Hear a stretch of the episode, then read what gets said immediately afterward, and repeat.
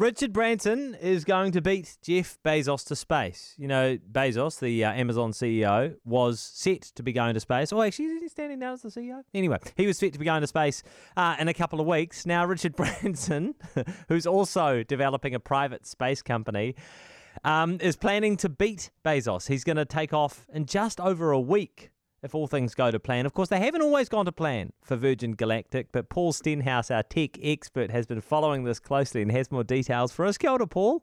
Good morning. Can you imagine kind of having a battle with some of your friends about who's going to go to space first? Do you know? Okay, I'm embarrassed to say this. Not that embarrassed. A little bit embarrassed. I had a race with my friends to see who could get to all seven continents first. Is that, yeah, I, is that? I mean, that's a little nerdy. I mean, this is next level.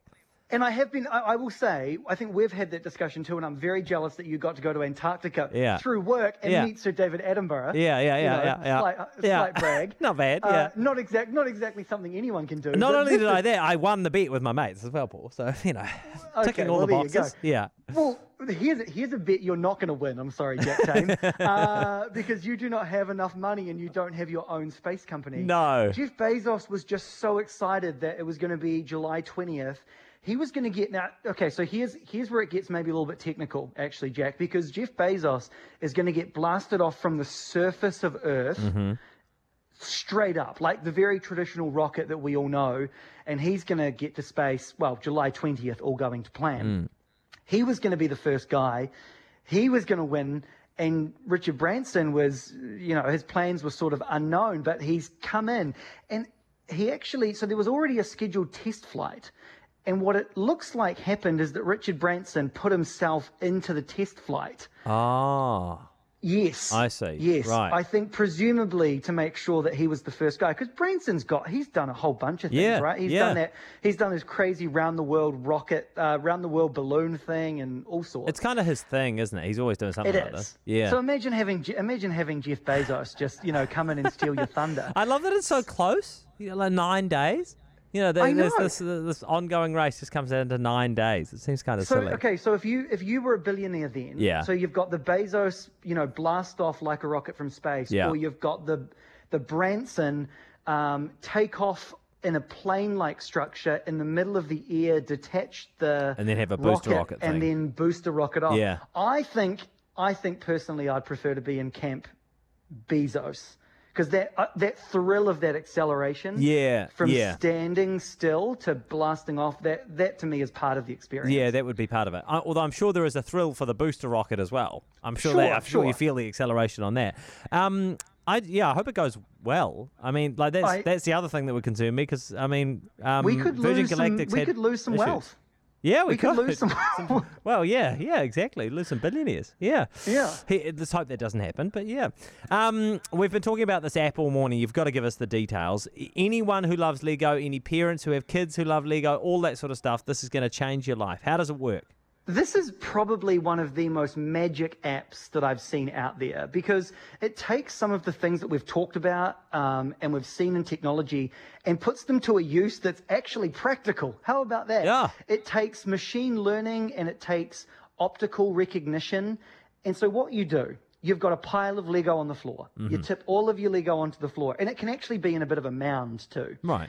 you pull out this app, you activate the camera, it scans the Legos. Okay, so it works out what Lego you've actually got, and then it will work out what you can build with that Lego and give you step by step instructions. amazing, eh? That is That incredible. is- yeah. Craziness. So we're using cameras and things, obviously, with you know, like some of the self-driving cars or the semi-driving cars, you know, and they cars can park themselves and things like that. This is something completely unknown. You tip Yeah. all these blocks just randomly onto the floor. Very, very cool. Here's the craziest thing that I thought.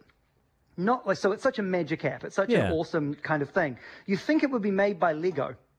It's not. Oh. It was actually made by a group of fans. It's an unofficial app. Right. So this is something that Lego lovers, I guess, thought this would be an awesome application Yeah. for. So if you want to download it, it's called Brick It, Right. like Lego Brick, Yeah. Brickit.